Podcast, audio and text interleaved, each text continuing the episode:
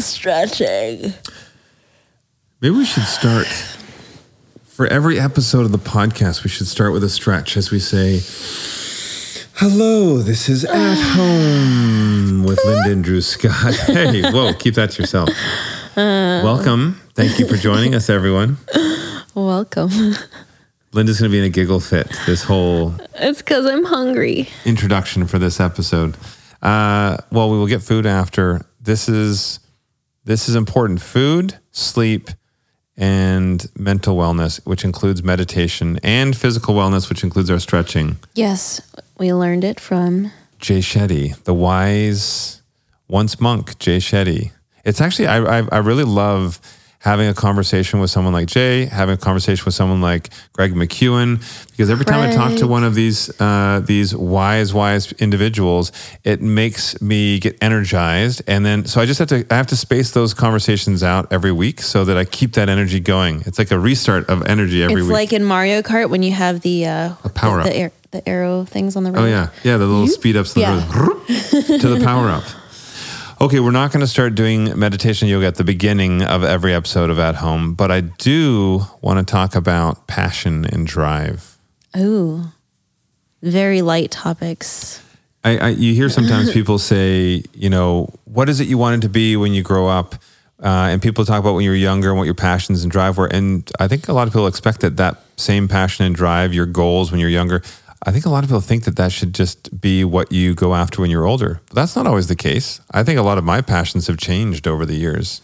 Yeah, and it's it's a squiggly line. Um, yeah, so passion and drive. I mean, okay, so chatting with Simon and Jonathan Who are our guests this week? Yeah, reignites my passion just to be creative or make something, no matter what it is. Anything. I, I think one thing that gets in the way of people's creativity sometimes is the grind of life. Creating a living, you need to keep a roof over your head, uh, um, you know, support your family. However, if there's a way that you can truly go after your passion, not worrying about the cost of things or or whatnot, then you know, I, I think there's something fulfilling with that. And then if you can eventually make your passion what sustains you and your family and your way of living, I think that's amazing. Yeah, and I I think that is the dream, right? To to do what you're passionate about and and have that support you and your family. Uh, do you feel a lot of people, though, or even at, I think in the past, in some of my experiences, um, you sort of the first thing that takes the back burner, it's your passions. I mean, you you you say you want something, but then you get into the reality of life and and how busy it gets you, and then right away, that's the easiest thing to put in the back burner. Yeah, I, I think that's a natural thing. I, I think being able to go after your dream is it is hard work, but I think it is also a privilege. Um, like when I think about my parents or a lot of immigrant parents, like they, you know, a lot of them didn't really have the choice of pursuing whatever their passions were. Like they just had to put food on the table, Yeah. no matter the means. Uh, so I do feel grateful that we can even have the discussion of what do I enjoy and how how do I make money doing that. And I actually think that in today's day and age, we are very fortunate, unlike our parents' generation and, and earlier, where we have it's such a connected age and information is so much more readily available. So if I want to learn a certain something, I can hop online and do it. You know, there are a lot of free options to learn a lot of things or spark creativity in different ways that was not available even 10, 15 years ago. Even seven years even last, I don't know, I'm just. Well, when you think about it too, no, when I was, uh, you know, starting as a uh, young realtor and I started working uh, Oh with clients and whatnot. your maps. Yeah, we were going through all of my old. I had old bins of my uh, old documents and my map. I did. There was no, you know, Paper map maps. quest or paper maps or Google Maps or anything like that. No, no, I mean, oh no, like there, were, there, were just paper maps. Yeah. and so I, I think it's funny to look back, and that wasn't that long ago. You know, that was from mid '90s to 2004. You still have it, right? Yeah, You're gonna s- keep it. I still have some of it, it. but it's uh, I was the master of the paper map. It was such a, a harder time, but we just we worked through it. We worked through the grind and, and did it and made things happen. And I think um, to keep that kind of drive in a more connected age like it is today, um, you know, hopefully makes some aspects of achieving passions and goals a little bit easier. Mm-hmm. Mm-hmm. But I will say on the design side of me, Sorry. Linda is a nut today. I don't know what's going through her head. Okay, you know what I'm thinking of? I'm thinking of the show Making It. I was distracted. You just want to be upstairs making it? Yeah, I just want to make stuff. Linda is over the moon right now because the series Making It, that's Nick Offerman and Amy Poehler, and Simon Doonan is one of the judges. Uh, Simon is on our podcast this week. And I don't think, you know, Linda was stuttering over her words, trying to get out. And plus, on top of that, Jonathan, and Jonathan Adler. Adler. So yeah, I I love that they're a couple, and I love everything they do. And They're like the I- most creative couple ever. Yeah, I, I trip over my words a, a ton because I'm just I'm just so giddy over them. She's giddy over it. I mean, this is exciting. I mean, for creative brains like ours, um, we love digging into other creative brains. And Jonathan Adler is an inspiration on the design side. I mean, he is absolutely amazing, and his story is phenomenal too. How he got into designing Both of them, yeah. some of the, yeah some of the best uh, pieces um, in all different categories of furniture and home. Okay, what would you say defines your style in in everything that you do? Like what is the what is the thing that makes it Drew? What is the essence of Drew? Water. yeah, water. That's my Zoolander. Um, Drew I think. I think for me, I would have to say possibility in the sense that I want everyone to love their home. I want everybody to be inspired by their home, and I want everyone to feel whatever it is that they love. There's not just one standard style of design that works for every family or every home. I want the possibilities to be endless in somebody's mind for their home So accessibility. yeah as well. accessibility and excitement i think that's what scott living and, and, and for me that's what that design is always all about mm-hmm. design is so different for everybody I think bringing it back to the designer, you, I think you also exude that because you are very approachable and easy to talk to, and you will talk to anyone and make them feel at home. oh thanks boo That's all you're getting today. well speaking of couples that know how to compliment each other two amazing designers jonathan adler simon doonan let's get into this conversation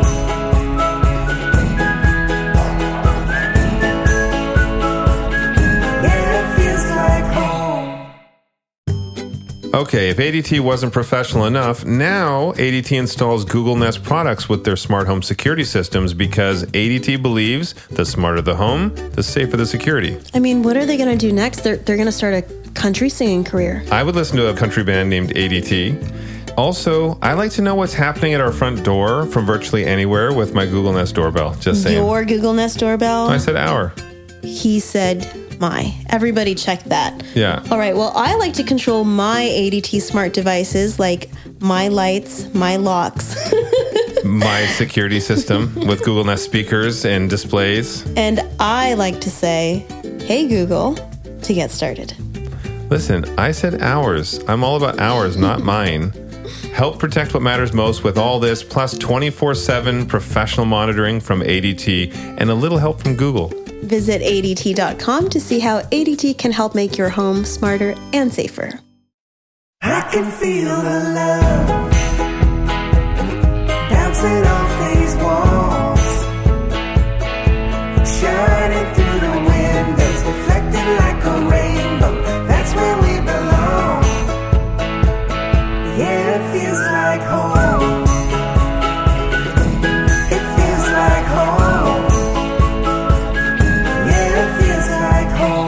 Well, it's nice to finally actually meet. I- I, I feel we- we should have met years ago. We've been big fans of both of you for many, many years, and you also inspire our inner designers too. So thank you for that. Oh, that's, Oh, that's so nice. sweet. We love everything you guys do. Ditto, and you guys have been our um, quarantine companions the whole time. Although, really, it's the good brother, not you, who we were hoping it would be. But You know, Oh, yeah. and that's my older brother Aw. JD, not Jonathan. Yeah. yeah.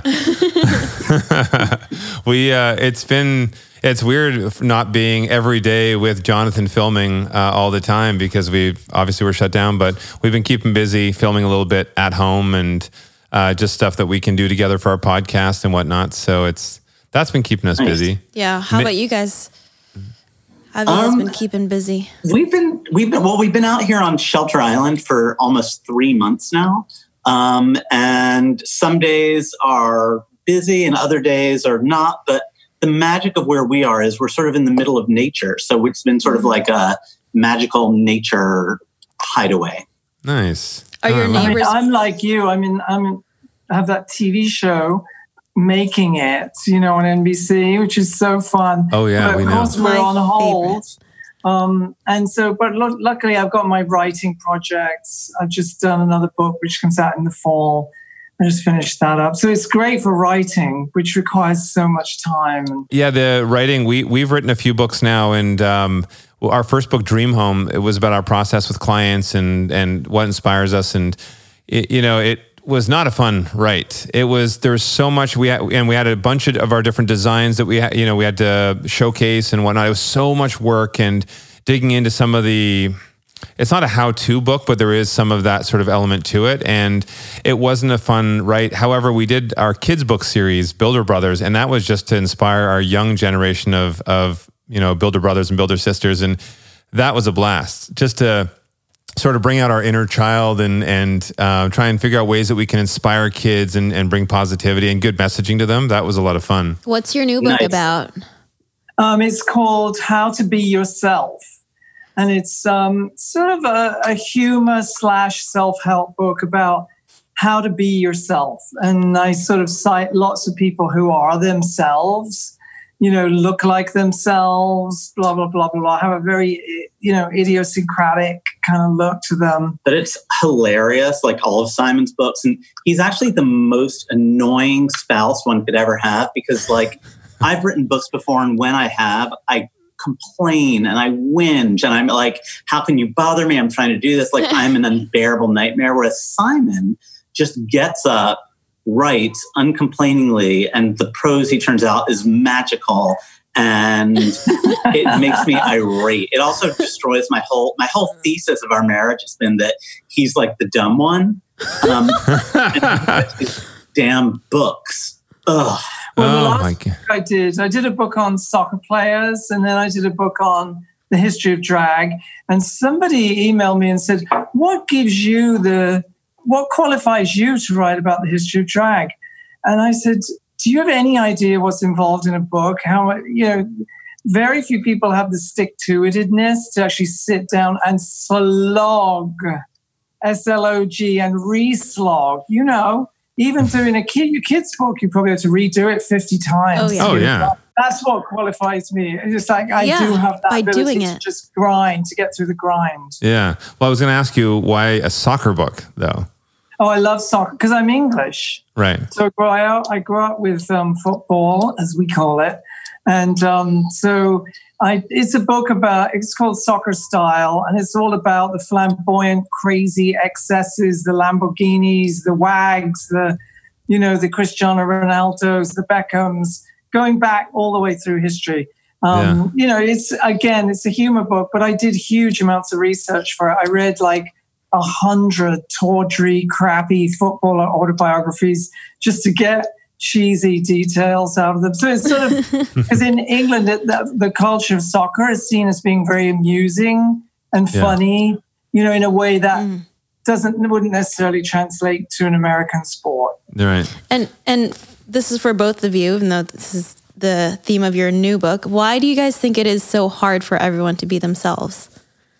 Um, I think, especially now with the internet and social media, people tend to look externally for approval, confirmation, validation.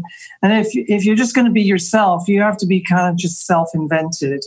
And I have, you know, myriad examples of people who are just always themselves.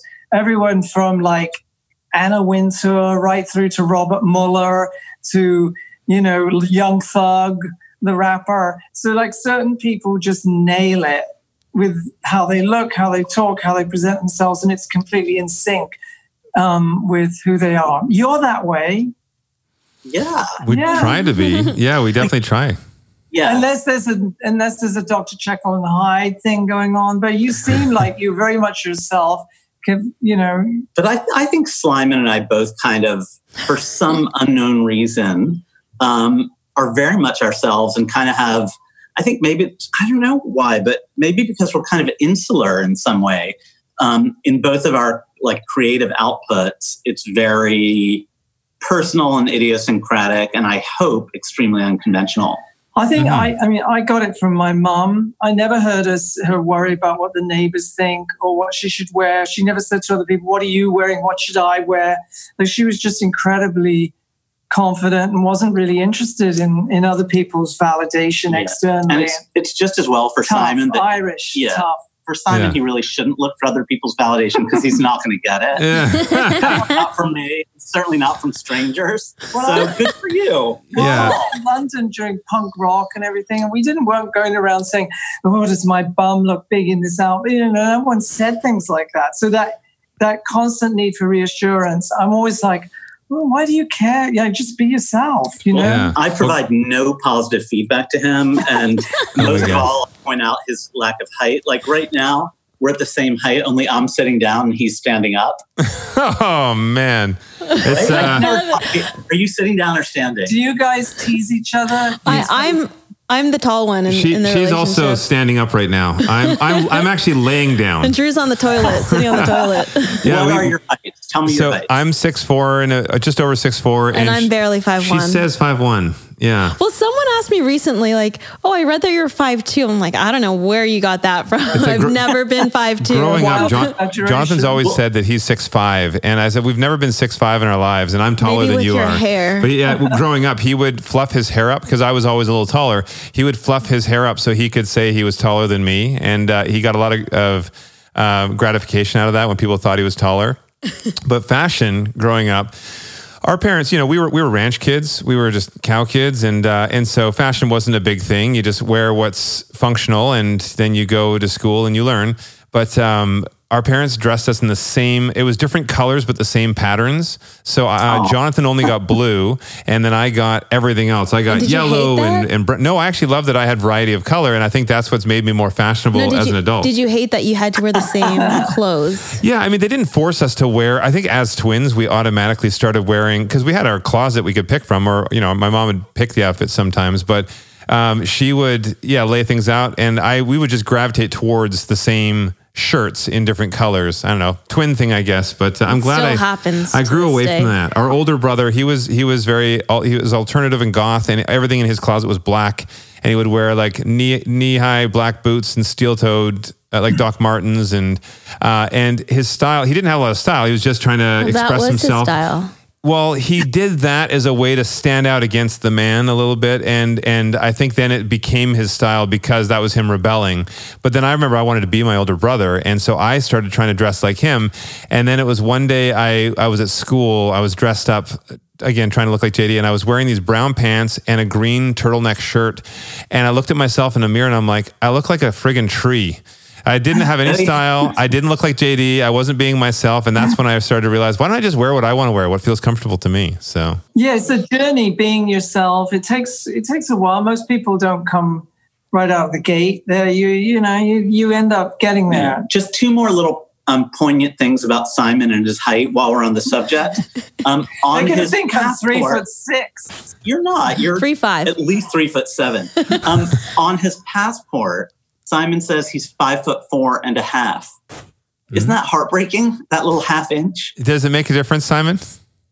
Um, well, my passport is so old because I'm so old. I can't even remember what the. I think back then they even measured you. No, that's there's no way. Yeah, No, if they they measured never- you, it would be five foot two.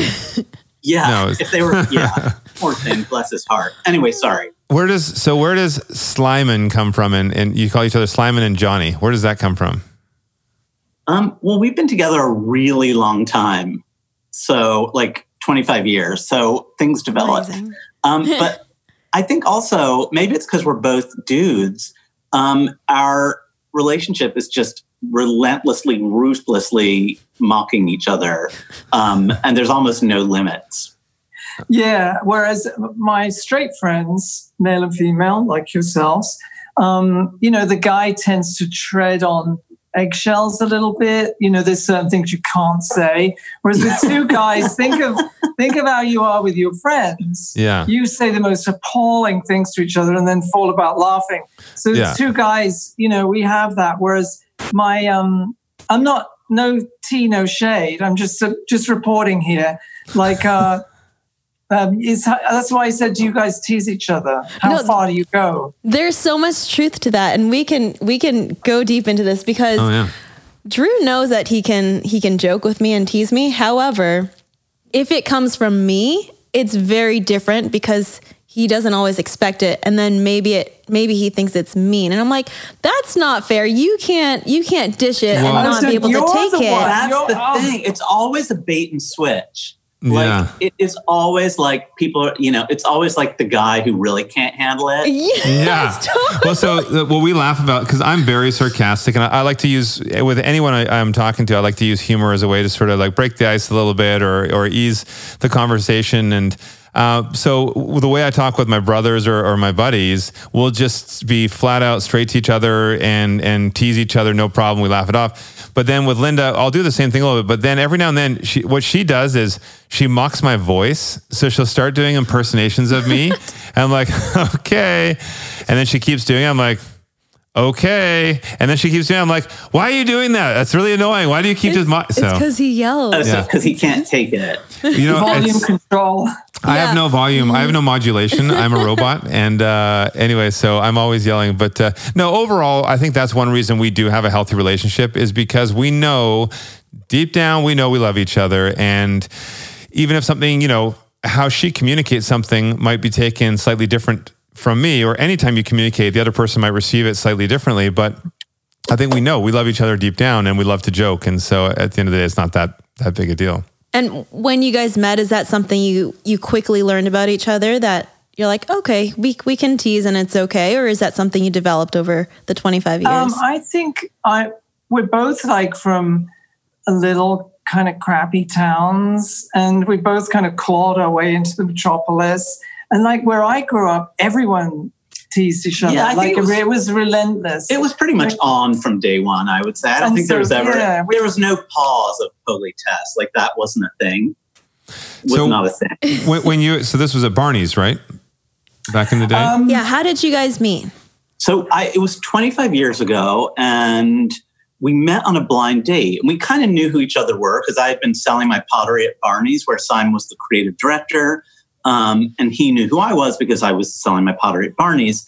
Only at the time, I was sort of like a struggling bohemian, young, incredibly young, and very cute um, potter. 28. 28. Um, I was like a kind of bohemian potter on rollerblades, and Simon was sort of a fancy, famous fashion celebutante. And I thought, ugh, it'll, you know, he'll be too fancy for me. Like, and I told our mutual friend, I don't think it'll work. And he said, no, I think you'll um, hit it off. And now here we are.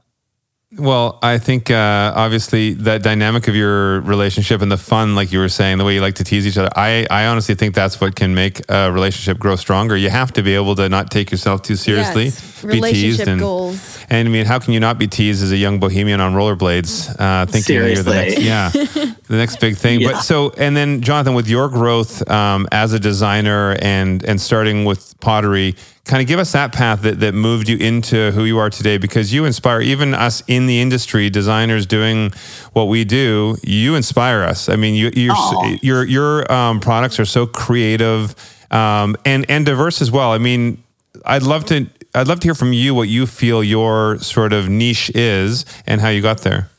That's, first of all, very sweet. I've had a really strange and not terribly easily um, replicated career. I started out as a potter, um, like 26. Well, I started out actually when I was a kid. Um, I fell in love with clay at summer camp and always wanted to be a potter. But like I went to Brown for college and thought, oh, I need to have a fancy, you know, proper career. Um, so when I graduated, I tried to work in the entertainment industry and I, I got fired from like a series of jobs and was a complete and total loser. So I found myself at 27, unemployed and unemployable. Uh, and I started teaching night classes in Hell's Kitchen at a pottery studio called Mud, Sweat, and Tears. And I would teach night classes, and in exchange, they gave me studio space. And I sort of thought to myself, all right, I'm going to try to become a potter. The stakes are so low because it's such a strange world where there's no, you know, there's not really an upside. You can't become rich and successful as a potter. Um, so I'm just going to try Unless to. you're Harry Potter. Well, yeah, unless you're Harry Potter. That's the only one. Um, so I thought, I'm just going to like accept that this is a low stakes enterprise and really try to follow my heart and kind of just design what I want to make, make it as idiosyncratic and personal as it can be, and try to be as prolific and creative as I can be. That was kind of how I always um, thought I would do things. And I've pretty much stayed true to that. And my whole career has been a complete accident. I never really thought I would have a proper business. I thought I would just, you know, make pots, sell them at like a rain soaked craft fair. That was kind of what I imagined my idea of success would be. Uh, if I could just be hawking my wares at a rain soaked craft fair, but if they were very personal. And what's unfolded has been super unexpected, totes delightful, um, and endlessly creative and stimulating and fulfilling. And what was the transition point going from just just your pottery into so many different categories within the home space? Well, so I was a, when when Shrimp first met me, I was a full time production potter. Shrimp. No, I'm a shrimp. Hmm. That's two Sorry, nicknames. When um, I was a full time production potter, meaning I would like get up in the morning, make 100 mugs, go to sleep. Get up in the morning, make 25 teapots, go to sleep. And Slyman said, "There's no way you'll ever expand creatively or as a business unless you find somebody to help manufacture your stuff." And I said, "No, that's impossible. I could never. No one can do it as I can." And then I happened upon a workshop in Peru. This was like uh, over 20 years ago. Um, that uh, was making pottery. They were kind of just this, like, it was just a random thing. I met them through this nonprofit called Aid to Artisans that helped uh, artisans in the developing world connect with American designers. Anyway, I went to Peru and it was just kind of clicked. It was kind of kismet. And I spent like a couple months there and sort of taught this workshop how to produce my stuff. And I went from working 80 hours a week behind the wheel to not having to work 80 hours a week behind the wheel, but having 80 hours a week to think and dream. Um, and so it, I just sort of step by step thought, all right, well, so they've taken care of the pots that I've been making. What other pots Mm. could I make? And so then I just kept expanding that. And then I thought, all right, well, if I'm making all these pots, um, perhaps they should be sitting on a table and the table should be next to a sofa. Um, and then I found Hmm. some weavers in Peru to, to design pillows. And so it's just been a very accidental, unplanned, um, and sort of random evolution. Which all came, it sounds like, from Slyman. If he didn't push you, then Yes. Well, I used to make the analogy with fashion. I said, can you imagine Giorgio Armani making every jacket? You insane? You'd never get Yeah. anything done. Lord John Donna Karan at the sewing machine trying to knock out every dress. Like, you know, it's laughable to think about. So you got, but initially he was like, oh no, no one can throw like me. I'm the only one that can throw. And Throw a what, fit. what I think is that you have to have that feeling that you're executing at the top of your level. Then Yeah. you can actually let go of it and, and have other delegate it because Yeah. you're already, you know, obsessive about Yeah. it. It Yeah. kind of makes it accidentally makes sense that I evolved into a designer. And I think I also always thought of my work in a decorative context. Like I thought, oh, this, you know, these pots that I'm making would be really groovy in a palazzo in Capri or, you know, so I, I was always thinking about things in the context of interior design. Where did that come from? Like growing up, did your parents always encourage you just to do what you wanted?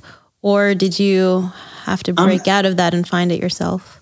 Uh, my dad, my par- I'm. I would love to say that I'm a unique, incredible creation that have nothing to do with my parents, but the reality is, I am like a complete merging of my two parents' sensibilities. My dad was a lawyer, but he was sort of a brilliantly talented artist who was a very rigorous modernist. And my mom is a very sort of flamboyant and creative chick. And I would say my sensibility is a direct like combination of their two things. It's sort of like an undercurrent of sort of rigorous modernism that I get from my pop and a sense of color and flamboyance that I get from my mom. Um, and they always like they got me a potter's wheel and kiln when I was a kid. And I think I'm sure they thought it would be just a phase and I would do something uh, better with my life, but here I am. I became a potter and I married a window dresser.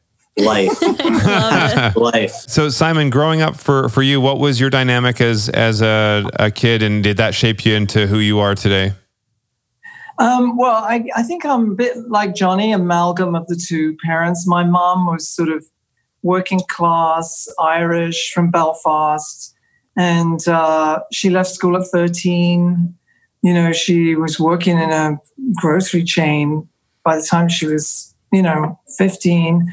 And uh, her big emphasis was you you, the two things I think I got from her was like it's very important how you present yourself. You have to pull your look together. You know, she always had, even when she was had nothing, um, she always looked good. She pulled it together, and she was also r- relentlessly focused on the importance of paying your way. You know, you've got to earn a living. You, um, you know, when I I left school when I was 16, and then I subsequently went back but she forced me to immediately sign on and get my national insurance number and i had to go work at this factory immediately. Like you know you're supposed to be it's in her world it was very easy to fall through the cracks. You had to work work work. She had an incredible work ethic. She always had like two or three jobs. And um, but she was very creative and fun too. And my dad um, was completely unconventional in his way of seeing the world. You know, he had a terrible childhood. My mom had had a difficult childhood. My dad had a very difficult childhood. His dad killed himself. His mother um, went crazy and had a lobotomy. I mean, it's a real terrible saga. My dad actually ran away from home when he was 15 and joined the Air Force. So he wasn't, he was completely self raised, you know. So the two of them were, were quite unconventional in the way they saw the world. And they thought being conventional, being a conformist, that wasn't good. You had to just figure figure out your own way of seeing the world, which they both had. I would highly recommend reading Simon's memoir, Beautiful People, which is pure genius. It was and it was made in I hate giving him compliments because as I said, it destroys every all of my hard work that I've put in to make him think that he's very, very dumb and incompetent. But his books are genius and Beautiful People might be my favorite. It's his memoir and it was uh, it was made into a series by the BBC. Yeah. Um, and the truth of Simon, Simon's sort of a miracle because you know he's known as. I don't want him to hear anything that I'm going to say. Cover I've your never- ears, Simon. It's really This is all terrible. going. It's terrible complimenting him, but I'll go for it anyway. Oh, we've why got not? that. We've got that. Just to make it clear. Luckily, he's like very old and senile, so I'm sure he'll forget anything I've said. But anyway, he has become sort of a legendary fashion person and style person. Um, and I think, you know, people think he's this sort of fancy pants thing, but the reality is his childhood was like something out of Dickens. Like he, his parents met in a soup kitchen after World War II. He was born in a two room flat with no running water, and he grew up in a rooming house with his lobotomized grandmother, his schizophrenic uncle, his blind aunt, and his lesbian sister, and his two insane parents. So read Beautiful People. It's an incredible read and it's hilarious. It's really good.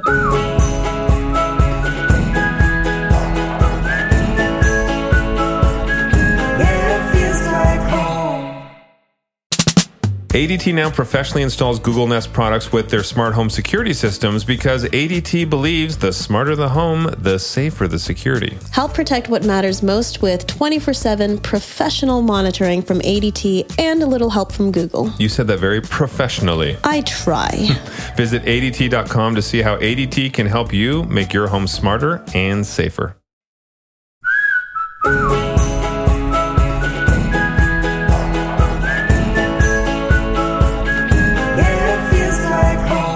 I, I can see how you have to create humor, you know, out of necessity to stay sane.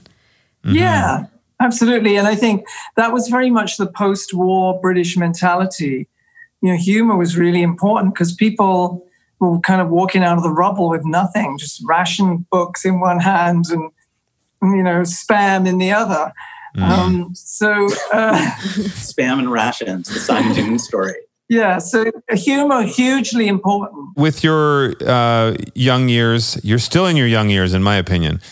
But when you, when you were young, um, That's I a tried. good one. I, I tried. I like. I, am here to dish the compliments. Um, but so as a, as a teenager and, and growing up, you, you said your sister was gay as well. Was that a struggle for you guys in a time when it was not accepted? Um, yeah, I think so. But it was so not accepted that um, you know you you realize, oh my god, I'm one of them. You know, that's thrown in prison or given electric shock treatment, or you know, like you get it when in the ni- early '60s, and you know, it was only legalized in 1967, so it was all illegal, blah blah blah. And I just thought, oh, I have to escape. I was always very optimistic. I think I thought um, you know, you think, oh yeah, but there's more of our, more of them in London, so I'll escape. So you see, you know, you figure out how to escape, and that's what people did. Which, looking back, is not great. There's no reason why people should have to either wither away in their hometown or escape Mm-hmm. to the big city. But that's basically what people did. I think And it's the- nice now. I see gay people have fantastic relationships with their parents. They don't feel the need to do that. They're but in constant contact with them. But I will say, I think being marginalized in that way, it does, it can make you very creative. And, and a lot of explosive creativity can come out of that feeling of, you know, it produces all that crazy creative explosion that you had in the 60s. And I would I would also say though, Simon, like you kind of did a leapfrogging of class. You know, he was born, he was raised with like nothing, like dirt poor. And I think being gay, you know, it's a challenging journey, but it can, it's kind of a community in which um, class distinctions can be kind of erased. So in that sense, it's actually really positive. Yeah, I don't complain much because like and things worked out for me. And during this um, lockdown, I've been emailing a lot with a lot of guys that I went to school with that I don't I haven't communicated much with. People have been you know getting in touch with each other in ways that they haven't before, and um, you know I realized that I'm the one that actually made all these leaps and bounds, and it was many, I mean, a function of being gay. You had to, you know, Coco Chanel. She had a terrible early life, and she she's quoted as saying something like, "My life did not please me, so I created my life." Um, Mm. You know, and I feel like a lot of gay people, my generation, we had to do that. Mm. I, I, you couldn't just take what was there; you had to. Yeah. Um, And you're right. It is a total unifier. You know, it, any, I think any downfall, if you share it with someone, it, it connects you. And I think that's Yeah, the most beautiful thing about, you know, pride parades and all of these communities coming together. Like it's, it's bursting with, with love and acceptance because they couldn't find that anywhere else. So they created that community. um, upon reflection, it is really a strange, strange journey. And a lot of gays are really creative and it's just mystifying, like how it all happens, why it is, why we all gravitate towards such creative fields. It's like, I think it's just one of those mysteries of nature and humanity that I don't think anyone really understands. But the role Mhm. of creativity in the gay community is sort of undeniable. And it's just, who knows Yeah. why? no, exactly. It's your It's- next book, it's- Slyman. There you go. Yeah. Yeah. well, when my dad was in his 80s, I think he'd heard by then enough radio, BBC programs about how, you know, mm. gay people can be very isolated. And if you've got a gay kid, you should talk to them. And, blah, blah, blah. and he'd been hearing this for the last 60 years. So he said to me, apropos of nothing one day, he said, You know, it's really good that you didn't come to me when you realized you were a homosexual and try to discuss it with me. It's good that you didn't do that. I'm like, oh, okay. And he said, because I wouldn't have known what the fuck to say to you. and I thought that was incredibly honest. It was very sweet. Yeah, it's Yeah. the opposite little- of how people are now. the like opposite of now, where, um, Yeah. but it was, a, you know, the honesty of that was very touching in a way. Well, it's I guess his way of, of showing that he's he's grown and he's learned and he's I, I think that's one thing that I've noticed because we've traveled a fair bit when we were younger too and we see different cultures and different ways of people living and it opens up your eyes to there's more than just you and what you grew up with. And um, and I think that was an important thing that our parents showed us that we were able to see different ways that people live and and um, whether it's sexuality or whether it's cultural or whether it's um, legit religious beliefs and I mean, even now we're also afraid of saying the wrong thing or or being PC, and you could be very well intentioned but say the wrong thing because you don't know the proper language. So yeah, I, I think it is really cool to see the evolution of of I guess humans and how we can respect and show respect to one another. Yeah, although I gotta say, like I grew up in a, uh, you know, I'm obviously younger than Simon, of course, um, but I had had more work grew up- done. I should have gotten a lot of work done right before going into quarantine. I like blew it. But anyway, um, you know, we I grew up in a time when, yeah, of course you didn't talk to your parents about sex. And I think there was a lot to be said for being furtive. Like I think that's a one of the sad things about today is now when everyone talks about everything, like kids aren't furtive anymore. And that's a problem. Like I, I was very happy to be able to uh, not have to talk about icky things to my parents. And I think that's actually um, the right way to do it. But I know I know that's like a very um, old school and um, terribly unprogressive way to be. But I liked being furtive and secretive. I, I I, didn't talk to my real. parents. I, Yeah. yeah. I didn't. I couldn't talk to my parents or family about any of that icky stuff. But I think as long as you have someone to talk to about it, or you know, or Yeah. feel Well, free to, the to gay kid, ponder, you typically don't actually. Just which yeah, which is you know, so like it's yeah, you're kind of like living in your own little Mm. world about it. But like whatever, no. Then you like, have to get into retail. That's the only answer. Yes. and then Yeah. you can't stop talking about it. That's Yeah. the problem. You spend your first like 18 years not talking about it, and then you're like, ugh, just shut up about it. Yeah, yeah, it doesn't stop. But so uh, you had your um, young years as a young potter, following this passion.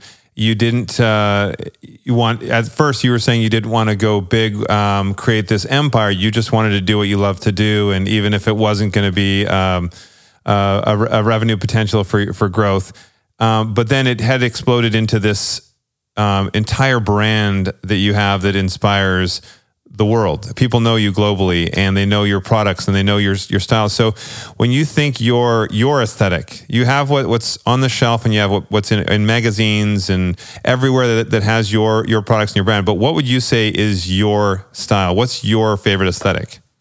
Um, it's a great question. I mean, I actually being on lockdown has been an incredible thing because I live surrounded by all my stuff, and it's really kind of given me an opportunity to look at the breadth of stuff I've made and all the different media and kind of styles, ranging from like kind of crafty and artisanal to I hope witty to I also sort of just ethereal and beautiful, like all all different styles.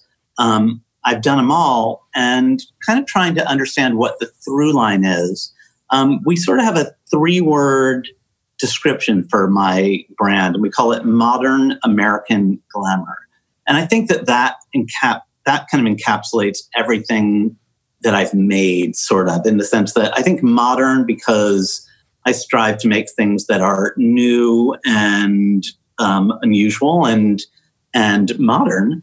American because I'm very rooted in American design. I think there's sort of an innate optimism to American design, whether it's color, possibility. Um, I think I'm a very American designer, and glamour is one of those words that people throw around that is very hard to define.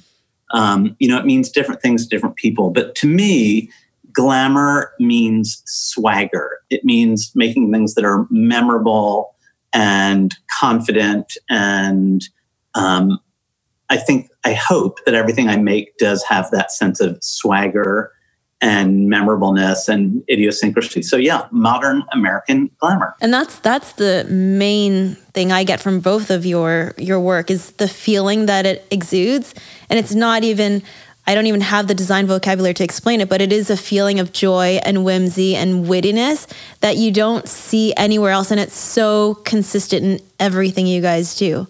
Oh, Yeah. that's very sweet. Yeah, I think Simon and I kind of have a shared sensibility in that we are, um, I hope, both connoisseurial and kind of committed to um, good design. Certainly in Simon's windows at Barneys, which are so legendary, there was always a foundation of like visual majesty. They always looked incredible, but there was always a top note of humor. And I think it's really a challenge to combine things that are unimpeachably chic with a top note of cheeky. I think that's some Mm. uh, sort of space that both Shrimp and I have um, have Yeah. managed to navigate for ourselves, and it's a really delicate balance. And, and honestly, I, I think that that is the, the key what you said there because there are a lot of people that have beautiful design. There are a lot of people who have that that um, ability, but they don't have that little something that makes it unique. They don't have that something quirky, fun, throwing a little tease out there. And and like you're saying too in uh, at Barneys uh, the storefronts. By the way, Simon, that is Linda's dream job. Uh, is, is to do that, but Yeah, uh, I'm really keeping it cool right now. it's the, it's that personality, that little punch of personality, not not being afraid to get, get in somebody's face a little bit with something that really makes it stand out as elite. Yeah, well, and I when new people came to Barneys or when we'd open a new Barneys in a new location in a new town, and I'd have to explain to the display people, it would be it would not it's not hard to explain. I'd say, okay, you're doing a men's suit window, so you get your merchandise, you m- put it beautifully on the forms, press everything, and then you put it in the window and you light it, and now what? You have to maybe take 300 mannequin hands and hang them from the ceiling and put like a necktie in each one. Something unexpected has to happen. Otherwise, it's no one is going to stop and look. So No. everything had to have that little, um, little flash of eccentricity, a little je ne sais quoi of something. Otherwise, you're completely wasting your time. And Yeah, why would anybody look if you're not, if you're just doing conventional stuff? So you guys know that too. You know, there has to be some little flash of idiosyncrasy. Yeah. Otherwise, what is the point? There's really like, I think that um, we're both sort of very, you know, we come across as quite um, upbeat and glib, but I think that in order to be a good designer or writer, you actually just have to be intensely self critical and analytical. Um, you know, it's really a process of like editing and trying and trying to analyze what is working, what isn't working, and how to make something a little bit extra. So I think that's you know, whether it's Simon's unbelievable windows at Barneys or his writing, he kind of has the same sensibility in these different creative endeavors. And it's also dissonant with his true self, which is very, very, very dumb. Mm, good. That's very Well, that's deep. why I lo- that's why I love my gig on making it because um, with crafting, I had to learn to say crafting because I was saying crafting, and uh, no one You, you, you bring an elevated elegance to crafting. Well, no, with crafting, um, it has to be there has to be something ridiculous about it. There has to be something um, very human, some something hilarious, something just off. Otherwise, again, you know, you're making you know a styrofoam heart with baby's breath in it for Valentine's Day. Like, why? Like, there has Yeah. to be something charming and idiosyncratic about it. No So- boring. Nobody wants boring. There's enough boring out there. It needs to stand No. out. It needs to be unique. I mean, what, what I think is we're, we're on this planet to learn and grow and make a difference. And everything we, you know, with our shows and our designs, what we do, every family is different. They want to, they want to experience their home the way that they love, but they also want, you know, I, I, I feel our job as designers is to try and understand what people are looking for, but then to pull them outside of their comfort zone and show them a little something unique that they love, that but they never knew it existed.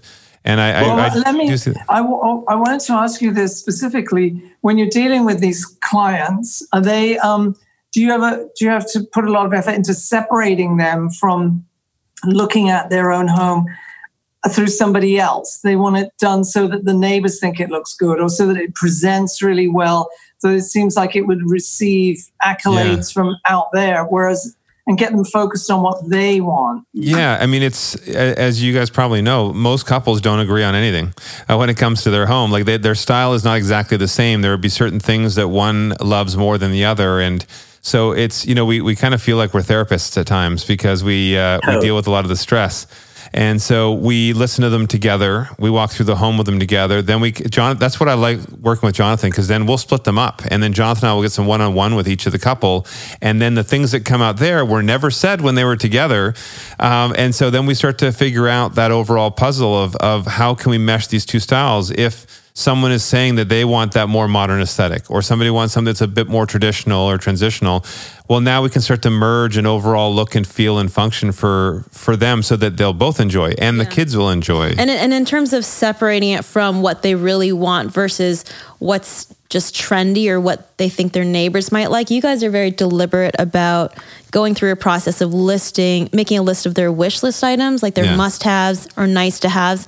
And I think when you're writing it out, you do question like, oh, is this something I want or that you know um, a, a magazine told me I should want? Yeah, I think a lot of people too. At the end of the day, uh, you know, our Property Brothers Forever Home, the the new version of Property Brothers that we've had the last couple of years. The whole reason we shifted to that show, it, it was a lot of our fans were saying, you know, you, you're renovating houses for people who are out there looking to buy and renovate. What about all of us that already live in a house that's just not quite functioning for us? So now we're renovating houses that people have been in most of the time. They've inherited the home from their family or the kids were raised there. They have history.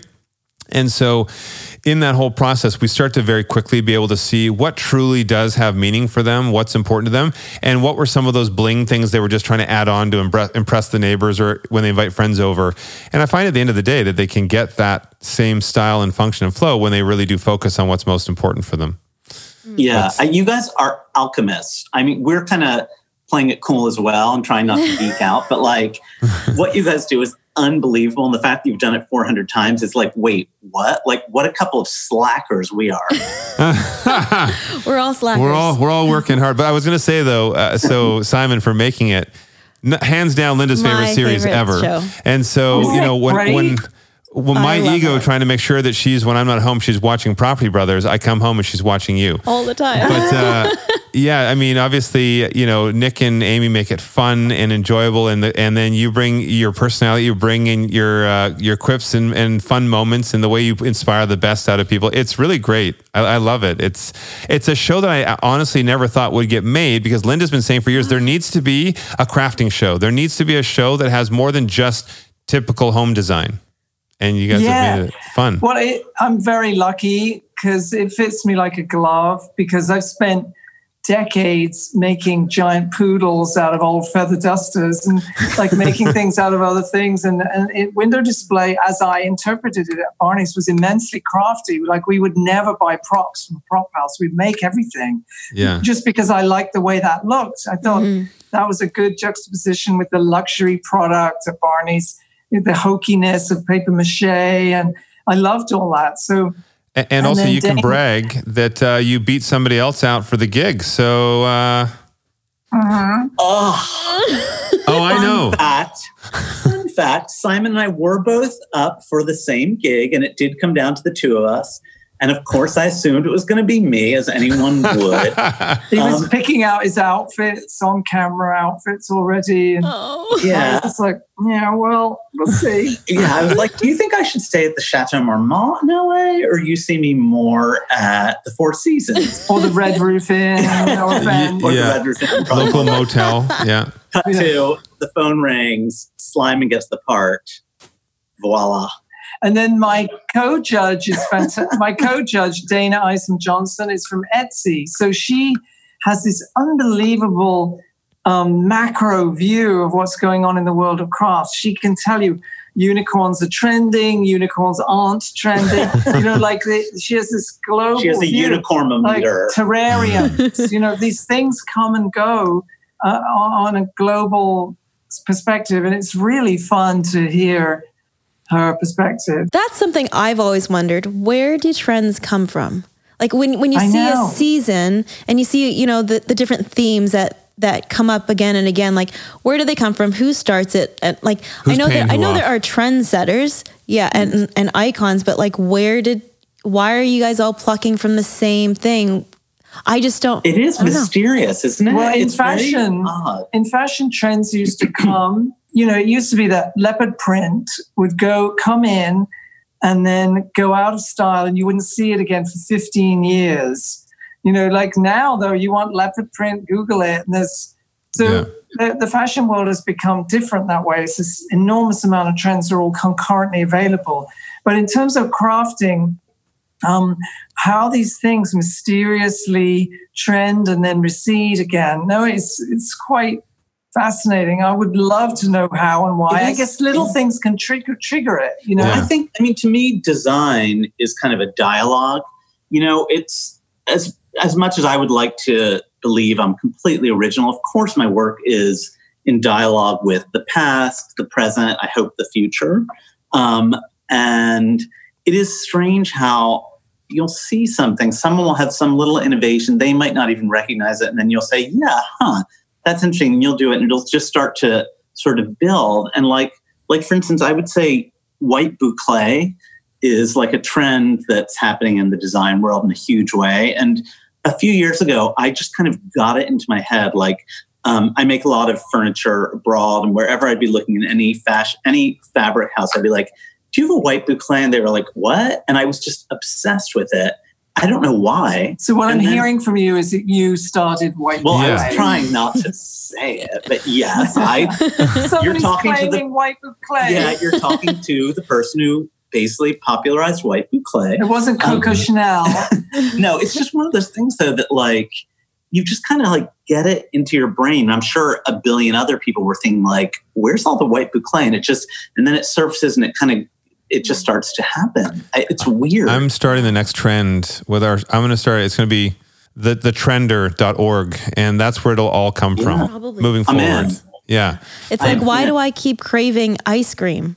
It's because I Yeah. always 'Cause you're look at the ice cream vase, Oh, the uh, the Oh, ice cream cone vase. nice. hmm Uh, Yeah. So, what's something uh, aside from work? What's something that is that nerdy obsession for you guys? What's something that you really enjoy just kicking it back and, and taking on, whether it's a vacation, a destination, or whether it's just something at home? I just went paddleboarding. We're kind of obsessed with paddleboarding. Yeah, like I'm the second we get off the phone, I'm hopping on my paddleboard because we are lucky to live in kind of a natural paradise here on Shelter Island. And um, we live right on the sea and it's beautiful. And we see seals and there's a bald eagle that's nesting like right next to our property. So we're kind of like a couple of um, lucky nature, like um, Tom Sawyer and Huck Finn people right now, just sort of like exploring nature. That's great. That's amazing. Yeah, I, Yeah.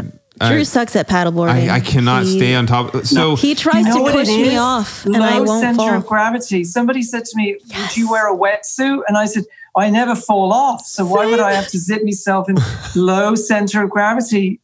Oh, and There also we being well coordinated helps. I, I was gonna say I, I can picture Simon on the on the paddleboard wearing uh, full full done up like to the nines like red carpet wearing heels the hair done.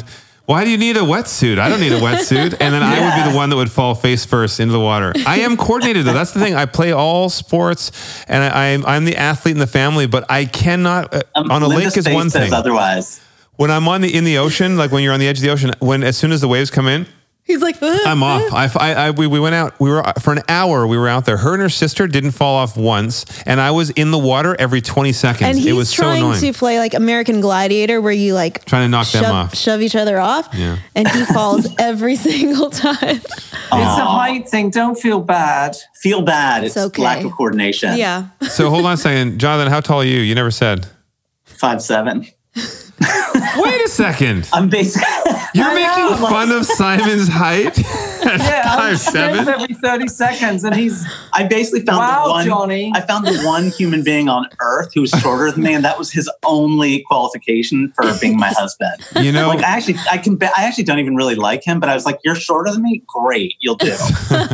a, a huge thank you to you guys for taking the time to chat with us. It's been a lot Thank of you fun. so so much. fun. Thank Yeah. you guys. This is like a Corona highlight. You're adorable, adorable people. Ugh, we I'm love you guys, finally- and we chitty hope we can get together in person soon. yeah, to Please, paddleboard. God, that would be delightful.